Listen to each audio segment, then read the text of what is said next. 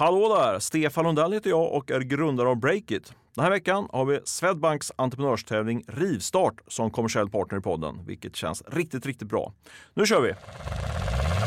God morgon, det här är Break It Daily. Jag heter Katarina Andersson och den här veckan hör du några av Sveriges mest spännande entreprenörer i podden.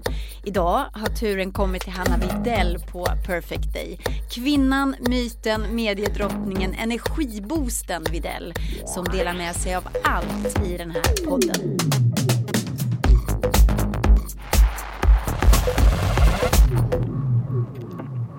Det är höstlov i Sverige och poddarna den här veckan är specialare. Vi ger dig mer än de vanliga sju minuterna och vi har plockat in personer som vi själva är väldigt nyfikna på. Idag så har turen kommit till serieentreprenören Hanna Widell som berättar om sin poddsuccé, om hur det är att bygga livsstilsbolag, om stormarna kring hennes företag och om varför man visst ska prata om kroppen och mens på jobbet. Det är Johanna Ekström som intervjuar.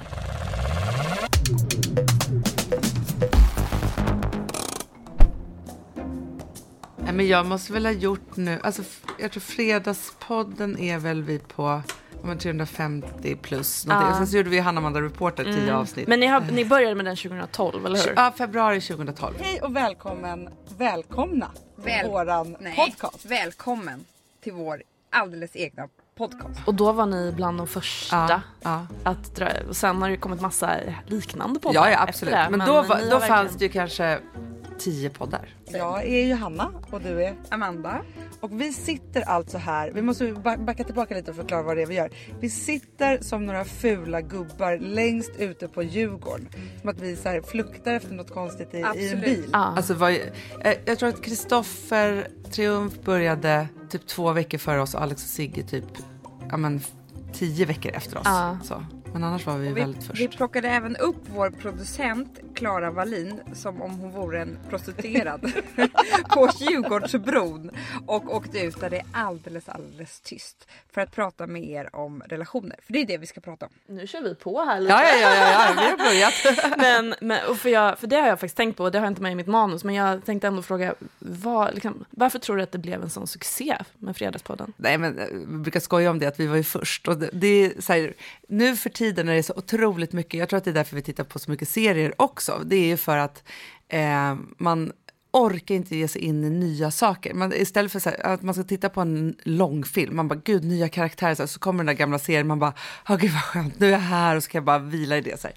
så det är en sak att vi var ju väldigt, väldigt tidiga, men framför allt så tror jag ju att vi var ju väldigt, väldigt först med att prata känslor på det sättet. Jag kommer aldrig glömma, vi hade ju, då när vi satte igång podden så hade vi ju, vi bloggade ju och var i det och vi sa, ah, men vi ska starta en podd som handlar om relationer. Och folk var så här, nej gud, typiskt tjejer ska prata om relationer, ska ni inte prata politik liksom så. Men någonstans har ju det här blivit, så här, vi pratar ju relationer och vi pratar känslor, men vi pratar ju mycket politik också på många sätt. Så att någonstans så tror jag att varför det har blivit en sån succé för att jag och Amanda utgår ju alltid från oss själva. Vi pratar ju nästan aldrig om några andra, vilket också är helt sjukt. När vi pratar om att vi har gjort så här, liksom 400 timmar podd och, och bara tydligen kan prata om oss själva. Men just det där att utgå från sig själva så vet man ju så här, men någon gång så kommer man vara med om det här i livet, vare sig man är 15 eller 50 eller liksom så. Så att känslor är ju universellt, globalt och finns överallt. Och sen var ju vi väldigt tidiga med att prata om psykisk ohälsa, vilket var ju, vi var så här, precis som den här mensdebatten som pågår nu så var ju folk så här, gud ska ni prata om det och hur kan ni och hur känns det och så här, och liksom, så.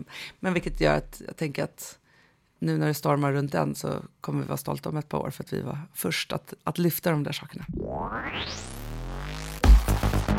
Ja, men, ni driver den här podden sedan 2012 och den har blivit en succé. Men sen har ju du utöver det liksom startat massa nya bolag och gett in i olika branscher och Trots att du skulle kunna leva på podden, antar jag. Mm. eh, vad är det som driver dig att liksom fortsätta att starta bolag? Nej, men så här, om man backar tillbaka lite så var det ju faktiskt så att när jag och Amanda sa upp oss så var det ju inte det för att vi skulle jobba med oss själva. Eh, utan vi skulle ju starta ett bolag där vi jobbade med andra profiler, där vi hade en idé, en väldigt stark idé, från att vi hade jobbat med tv eh, väldigt mycket så var det så att när, när vi då liksom utvecklade alla de program som vi gjorde och sålde in dem och så, så varje gång så hade vi jättemycket idéer runt det här tv-formatet. att Vi ville göra en sajt och en bok och en podd och massa saker.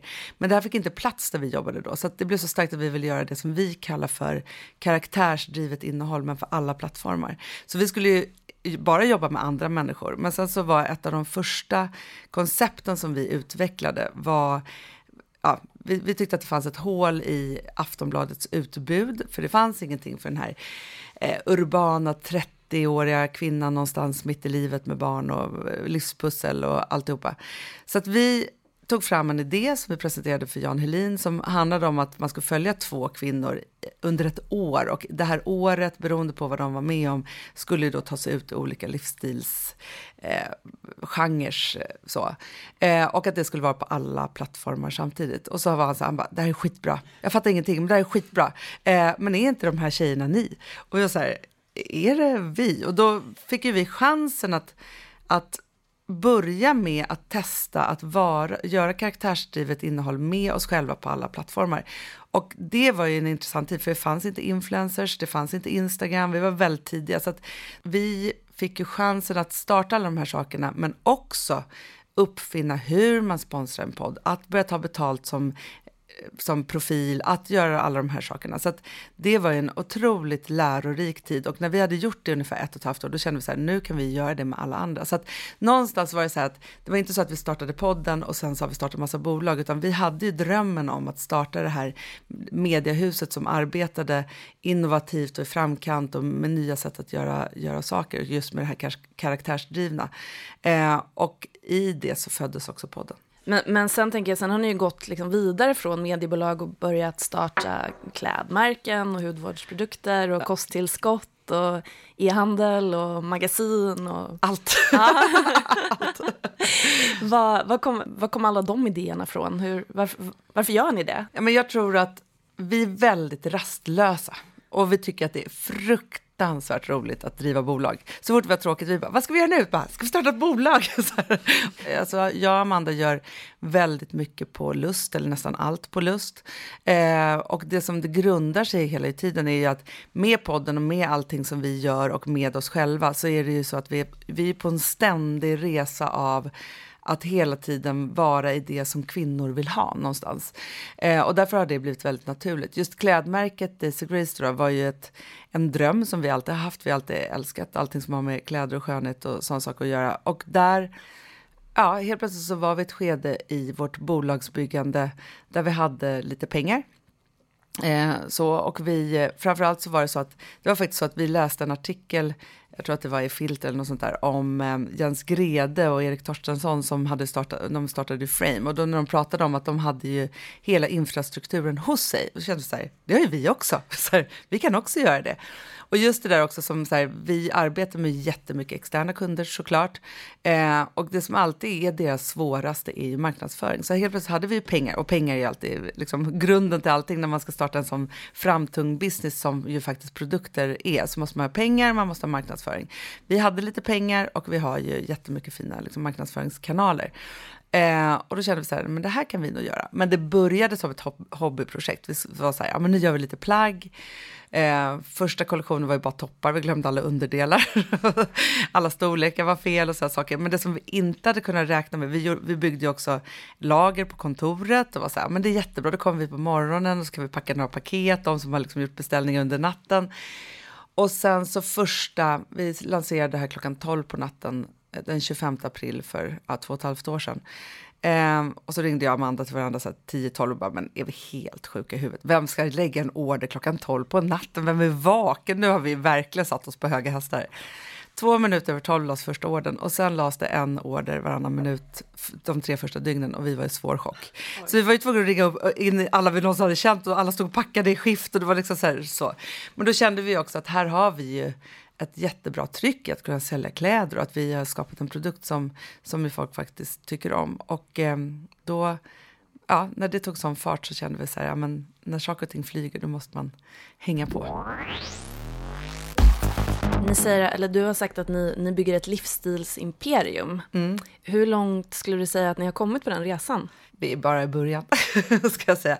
Nej, men någonstans är så här, eh, man älskar, vi älskar att slänga oss med ord som så här, universum, imperium, eh, så här, livet. Vi är ju storskaliga liksom, i vårt sätt att, att prata, alltid varit. Sen kan vi bli så små, små, små, små eh, och ha jättemycket, halka ner i någon form av eh, super litenhet eh, väldigt ofta också. Men jag tror att det är väl spännvidden mellan det där som gör att man är duktig på jobbet. Då.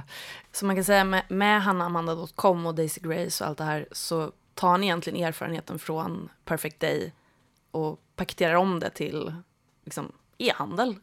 Ja. Och innehåll. Och innehåll. Ja, för, Det är det, för oss är inte ett, ett eh, liksom, för oss så är det så att när vi skapar innehåll och saker och ting går att köpa så är det en service och det är så man jobbar idag. Det är så man också som konsument är. När man tittar på men Instagram så vill man ju veta var den där tröjan kommer ifrån nu. Eh, så, så det är verkligen, alltså så ser det ut. Vi shoppar ju inte på samma sätt längre. Vi tar inte del av saker och ting på samma sätt utan vi går ju på de som vi inspireras av och de som vi följer. Och det är därför, nu har ju vi jobbat med den personliga avsändaren, det karaktärsdrivna och det som nu kallas för influencers i över sju år.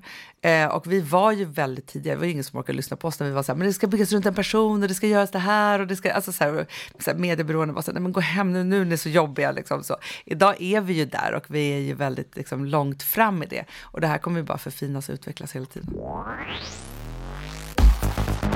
Du sa där att ni, ni kom till en punkt när ni hade kapital helt Mm. plötsligt och infrastruktur. Det här kapitalet, var det vinsten då från Perfect Day eller var det då ni tog in eh, riskkapital? Nej, det var vinsten från Ah. Perfect Day. Det var där vi liksom startade det. Att vi, Perfect Day har ju varit ett bolag som vi har byggt brick by brick och aldrig tagit in några pengar. Men också kunna vara så lönsamt så att vi har kunnat gjort ganska mycket investeringar. Och framförallt så investerar vi i utveckling precis hela tiden. Eh, och jag och Amanda har ju också använt våra ja, men, profilarvoden och pengar från Fredagspodden och så i att kunna satsa i nya saker. Så egentligen så har ju vi återinvesterat allt som vi någonsin har tjänat direkt liksom i bolaget för att kunna göra nya fantastiska saker. Eh, och i personer och anställda och liksom för att kunna liksom bygga det större och större. Så att det har vi gjort eh, helt, helt själva. Men också gjort investeringar i andra bolag och så. Men sen har ni, har ni tagit in riskkapital nu, ni har tagit in Bonnier som eh, riskkapitalister, Mm. som jag förstår är ungefär 17 miljoner, något sånt där. Jag kan inte gå in på olika summor. Nej, eh, men hur kommer det sig att ni helt plötsligt valde att eh, ta in riskkapital? Därför att vi har aldrig haft en marknadsplats. Utan vi har jobbat med iTunes och vi har jobbat med Instagram och vi har jobbat med Facebook och använt oss av andra jätte, jättebra plattformar som har funnits. Ehm, så. Men så kände vi så här, men vänta här nu, vi ska kunna samla en stor del av vårt innehåll. Vi är väldigt sugna på e-handel och utforska det och fortsätta med vår produktutveckling och så vidare. vidare. Och det kostar jättemycket pengar. Så mycket pengar hade inte vi. Då täcker inte ens eh, Perfect Day-pengarna det. Eh, och också så här, man kan ju bygga saker och ting lite småputtrigt och, och, och fortsätta med det. Det hade vi absolut kunnat gjort. Men här kände vi att vi ville vara mer aggressiva. Eh, att vi ville kunna, ja men just att det är så här, för, för oss så handlar det om en viss typ av investering, men framförallt så handlar det om att ha rörelsekapital. Man måste ha kassa eh, för att kunna bygga produktbolag. Eh, och då så kände vi att, att det då måste vi, om vi ska kunna ha den här framfarten som vi önskar och vill, ha lite hjälp helt enkelt. Eh, Ni har liksom byggt, som du säger, brick by brick Mm. och eh, helt plötsligt fått in riskkapitalister i styrelsen och sådär. Och hur, hur har det påverkat verksamheten, eller er? Och Ehm. plötsligt ha andra som ska vara med och bestämma. Ja men just det, att andra ska vara med och bestämma. Jag och Amanda har ju bestämt precis allt. Och vi har ju också varit så, alltså det är klart att under vägen som, som vi har byggt Perfect Day så har ju vi fått frågan flera gånger om om vi vill sälja och, eh, och blivit ganska uppvaktade. Men hela tiden har vår känsla då varit så här, men vänta vi måste bygga lite till, eller vi måste bygga klart, eller vi kan inte ha någon som bestämmer över oss än och sådär. Eh, men sen så kommer man till ett skede, det är som privatperson jättesvårt att driva bolag över 60-70 miljoner skulle jag säga eh, i omsättning. För att då behöver man en kassa. Och likviditeten kommer som en käftsmäll. För då är det ju helt plötsligt inte så här, ja men produktionsbolagsbranschen funkar ju ganska bra så att man, ja men man, man säljer en idé eller ett eh, gig. Så får man in pengarna och så, så anställer man folk ut efter det. Eh, och sen så ju större man blir desto mer pengar är det som ska ut hela tiden. Och där någonstans skulle jag säga, nu är inte jag en ekonom men jag är ju ändå vd för det här, den här lilla koncernen. Så är det så här, man, man hamnar liksom i ett, ett skifte där det helt enkelt är så att men, så här, stora bolag har treasury-avdelningar och hit och dit och bara så här, ringer ett samtal och får massa pengar på alltså så här, och när man helt plötsligt är i det där att man att det är fler saker som kostar, man börjar med andra eh, typer av saker som produktutveckling, det är större summor som ska ut och så vidare. Så här, det handlar inte om att, att man ska göra av med en massa pengar, det handlar ju om att man måste ha en kassa för att kunna driva verksamheten framåt. Och där är det svårt. Så att jag måste säga så att det, jag är jättetacksam för det stödet som det innebär att ta in, eh, för det handlar inte bara om att man tar in pengar, utan det handlar ju om att man får en större styrelse, det blir mer människor som tar ansvar eh, och det tycker jag har varit en jättetrygghet för oss. Eh, sen så tror jag att vi Amanda och jag är rätt punkiga. Så att, och det, men det är vi väldigt tydliga med det, med våra investerare också och den, den styrelse vi har, att vi är ju innovativa. Vi gör nya saker, vi skramlar och bullrar och det är då vi är som bäst.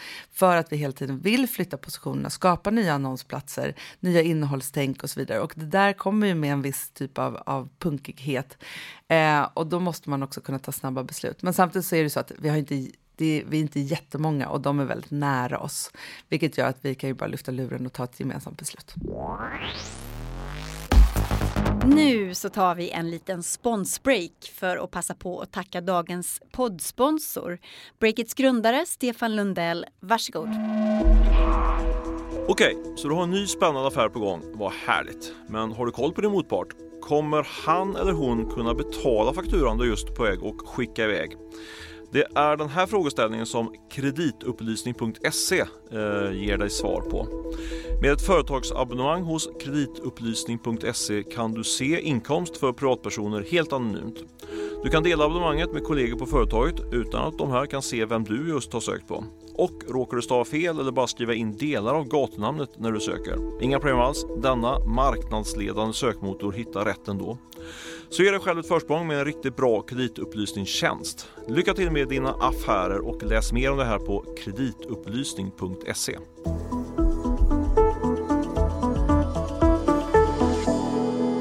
du som då podddrottning och poddpionjär, du kanske kan, vi har ju, kör ju den här podden nu och vi har rullat i en månad ungefär. Ja. Du kanske kan ge några tips på hur man eh, lyckas idag rent kommersiellt med en podd? Jag är ju för, när det gäller vad man än gör, podd som rörligt innehåll eller vad det nu är, så är det så att det bästa innehållet vinner alltid. Nej, så att det är så att alltså, idag så är det ju inte så att man här, tittar på TV4 eller lyssnar på P3 eller så här, utan de användarna eh, vare sig man lyssnar eller tittar eller vad man nu gör, eh, är ju där det bästa innehållet är och letar efter det. Egentligen så är ju det här en diskussion om hur man skapar bra innehåll. Och för mig är det såklart, och det handlar ju om anekdoter, anekdoter, anekdoter. Alltså jag tror att det är det som också har gjort skillnad mellan eh, ja, mellan poddar och poddar, just det där så här, när man bara babblar, liksom, så, man pratar, pratar, pratar, pratar, det kan ju vara jättekul, men man orkar inte det så länge. Man måste ge lyssnaren en värld, man måste suga in dem i det. Även om man berättar en nyhet så måste man koppla det till någonting personligt, eller den där anekdoten, eller bjussa på någonting mer. Så att man känner att man är med där. Och just när man får den där känslan av att man vill ge sig in i diskussionen, då är man ju som allra bäst när man poddar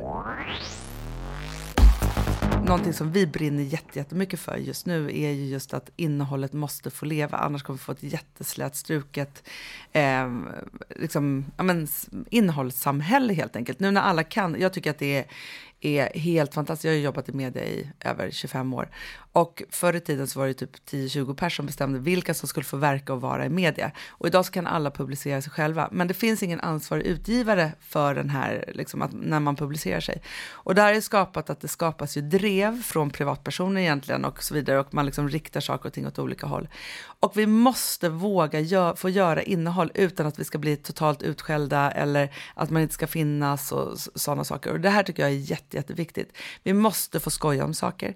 Eh, humorn måste få leva, vi måste kunna våga berätta känsliga historier och så vidare, och så vidare utan att man ska bli nerskjuten åt massa olika håll. Och vad menar du då med vem, är det som skjuter ner en? Eller kan du ge något exempel? Ja, men det pågår ju hela tiden eh, små, liksom, eller små, ganska stora drev på just Instagram där det är så här, någon har sagt någonting i någon podd eh, och så riktar Eh, ett, ett gäng personer med väldigt mycket makt och mycket följare eh, hat runt det. Och just det, man kan, man kan rikta kritik, men det kommer ju också en svans med det i form av följare och troll och så vidare. Så här. Och det där är ganska hårt, för att vi är ju bara Alltså, även om jag och Amanda driver ett stort bolag, nu har inte vi råkat ut jättemycket för det här, men jag har också må många aktörer runt mig och eftersom vi producerar också många poddar så är man ju bara man själv eh, så, som faktiskt skapar ett innehåll. Och det här är Carolina Sandberg som är vår innehållschef.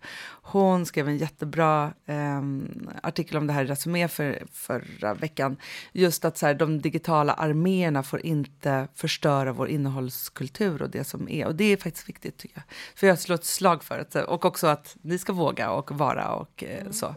Alla måste göra det. Vad är den stora planen? Vad är visionen på lång sikt med, med hela bolagsbygget? Ena dagen så är det att vi ska ta över världen, andra dagen är att vi ska ha eh, eh, ett bra bolag och att folk ska kunna jobba på och eh, så.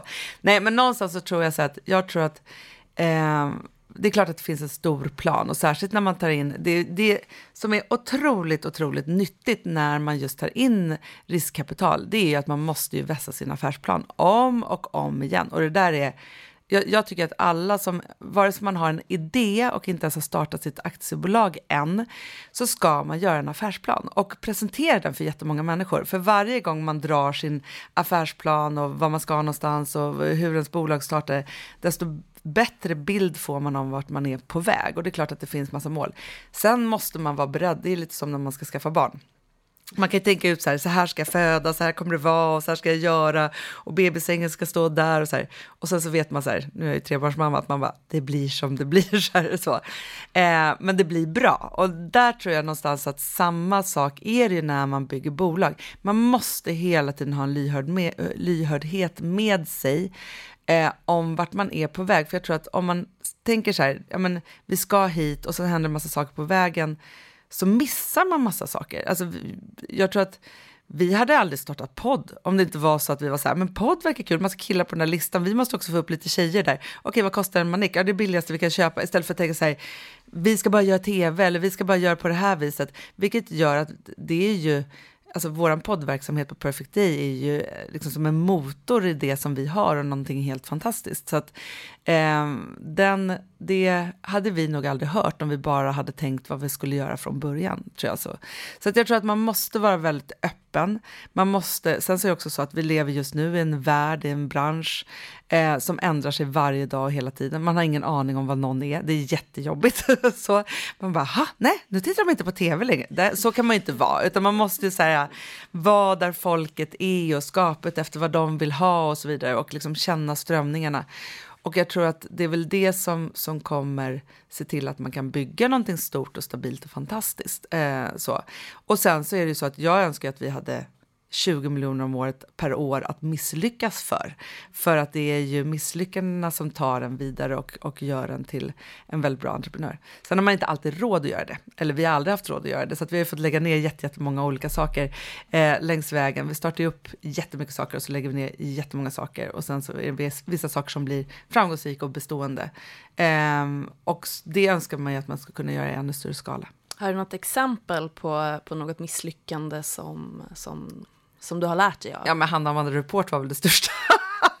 när vi skulle vara så här fina och intervjua människor. Och jag vet inte vad och vi det var, på med. Och Hanna Amanda Report var liksom när ni, ni la ner Fredagspodden ja. och så gjorde ni en intervju, lite mer intervjupodd istället. Ja, mm. Nej, men, och där är väl ett typexempel kan jag väl säga på att just det där att det är lite bra att ha lite människor runt omkring sig. För jag tror att Ja, men som sagt, vi pratade just om det innan, så här, hur många eh, liksom, timmar kan man göra podd? Och just det där att, att jag och Amanda, eftersom vi sitter på så många stolar, så är det ju så att ja, men det, ibland är det svårt att sätta sig själv i första rummet för att brinner det någon annanstans så är man så här, ja, men då skiter jag i det här och så, så släcker den där elden i, i, istället. Och just där och då så var vi nog lite trötta, men där borde vi ha haft liksom någon chef eller styrelse eller liksom någon som sa till oss och bara så här, hörni, ni är jättetrötta nu, men Fredagspodden är jättebra och siffrorna går ju bara uppåt och uppåt, så att, ska ni inte bara ta semester och sen fortsätta göra Fredagspodden istället för att vi bara så här, nu lägger vi ner Fredagspodden, vi gör show på Cirkus, vi släpper en bok och så efter tio avsnitt bara, nej, nej, det här var inte bra. Men samtidigt så kan jag känna att det finns en styrka i att, att våga då, eh, att bara så här, nu går vi tillbaka till det som faktiskt var bra, istället för att eh, skämmas forever och inte göra det som man faktiskt var bäst på.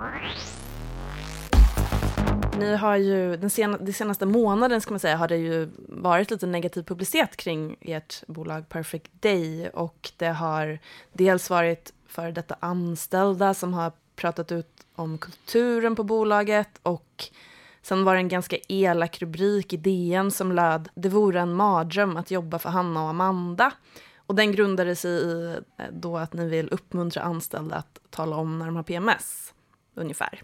Ja, ungefär. Alltså det ja. där, just om vi börjar med DN, så, eh, så var det ju faktiskt så att den, eh, vi gav oss in i den här debatten. Det här är en debatt som, eller ett ämne som vi har ju pratat jättelänge och mycket om i Fredagspodden. Just att någonstans så känns det som, och det här handlar inte om att man ska berätta när man har PMS på jobbet, det här handlar om att det fortfarande är så att kvinnofrågor är tabu. Och att vi inte ska låtsas om som att hormoner styr kvinnors liv. Jätte jätte, jätte, jättemycket. Och då pratar vi om så här, ja men ja, men det kanske vore en idé att man kanske skulle så här, i ett Excel-ark väldigt frivilligt skriva in liksom, så här, ser min cykel ut eh, för att kunna skapa liksom, större förståelse och så vidare. Så här. Men det handlar inte om att säga jag är lite sur för att jag har PMS, utan så här, har man jättesvår PMS är det ett jätteproblem. Men vi vill också skapa en bolagskultur där det är så högt i tak att man som kvinna kan berätta så här, jag har fått missfall, jag ska göra en abort, jag har endometrios, jag har svår PMS eller vad det nu är. Och för mig så är det så, så här, först så skrevs den här ledaren då i DN och vi var så här, jag tycker att debatten är jättebra, men jag är förvånad över hur många kvinnor som faktiskt då, ja men det skrevs en ledare i Expressen, det var så här, vi ska prata mindre, inte mer. Ska vi verkligen vara kropp och så vidare. Så här. För mig så handlar inte det här om kropp eller intellekt eller hur smarta vi är. Det har liksom ingenting med det att göra. Det här handlar om saker och ting som drabbar oss kvinnor. Under våra mest arbetsverksamma år så är vi det precis hela tiden. Och så här, vi ska inte prata kropp. Ja, men vi är gravida på jobbet. Vi ska gå hem och ta hand om barn eller inte. Eh, vi behöver amma. Alltså det är tusen saker som händer. Vi måste få vara kropp på jobbet. För annars så kommer vi aldrig kunna spida upp det, den liksom jämlikhetsprocess eh, eh som vi faktiskt behöver. För fortfarande så är är det ju så, att man, vilket man kan bli tokig på. När man kollar på så här, världens rikaste män, då har de 300 miljarder och så.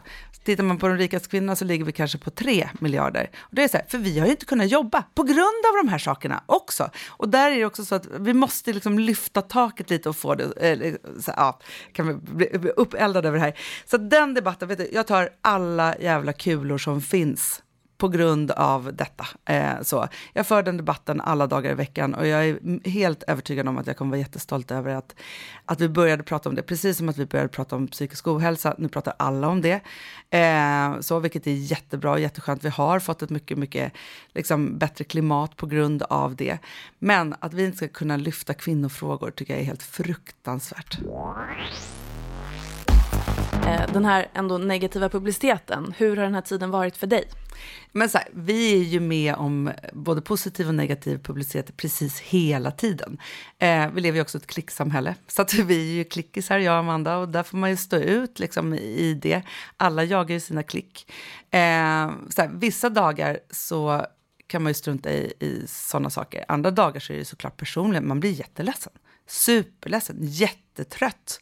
Eh, och det är också, man ska ju fortsätta driva ett bolag, inspirera sina anställda, gå hem och vara mamma, en bra kompis, en bra fru. Alltså så här, det där är ju eh, tufft ibland såklart. Eh, samtidigt som jag tycker att vi är bäst när vi bullrar. Eh, så det är då vi åstadkommer saker, alltså vi kommer vidare, vi tar debatten vidare och det där är ju också en, en, det är väldigt speciellt att både vara i offentligheten men också vara företagsledare. För där kan det också bli så ibland. Jag är helt övertygad om att jag får frågor som ingen annan man i samma position någonsin får.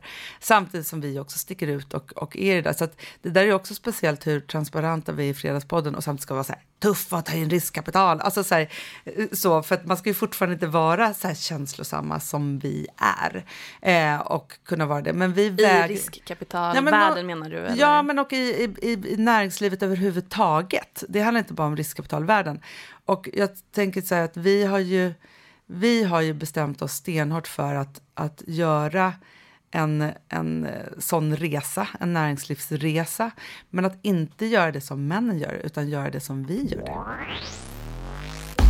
Den världen vi skriver om startups, och det är ju mycket män, mycket manliga grundare. Det är män som får in riskkapital. Det sitter män i styrelser. Hur tror du att vi skulle kunna förändra det? Eller går det att förändra det? Ja, men vi måste förändra det. Det är dags nu. Eh, så. Och jag tror också så här, just den där riskkapitalfrågan eh, ehm, är jätte, jätteviktig, för det är 0,011 procent av allt riskkapital i Sverige som går till kvinnliga företagare, samtidigt som vi är ju snart uppe på 30-40 procent av kvinnor som startar bolag idag. Och där tror jag att, där måste man ju vända på det, för det är ju lite läskigt att så här, ropa efter pengar och nu ska jag göra det här och man behöver ju ha lite självförtroende eh, i det. Eh, så därför så tror jag så att det både handlar om att kvinnorna måste våga göra det. Eh, men framför allt så måste ju också männen börja ta emot det här. För det är ju så att jag har aldrig varit i princip, ja men jag kanske har träffat Eh, när man har varit runt, liksom på, när man är ute på runda, så träffar man ju väldigt lite och kvinnor och pitchar eh, och ska få in riskkapital, så är det väldigt eh, lite kvinnor som man träffar. Eh, dock mer och mer tycker jag, och det finns några riktigt balla vassa som, som verkligen liksom öppnar upp för det här och är, är där. Visst, det är lite läskigt att bullra och våga och prata och slå sig för bröstet och där har ju män gjort det alla, alla tider, precis som jag pratade om de här, de som är rikast i världen, eh, så, så är det ju faktiskt så att vi, vi måste våga spurta lite mer.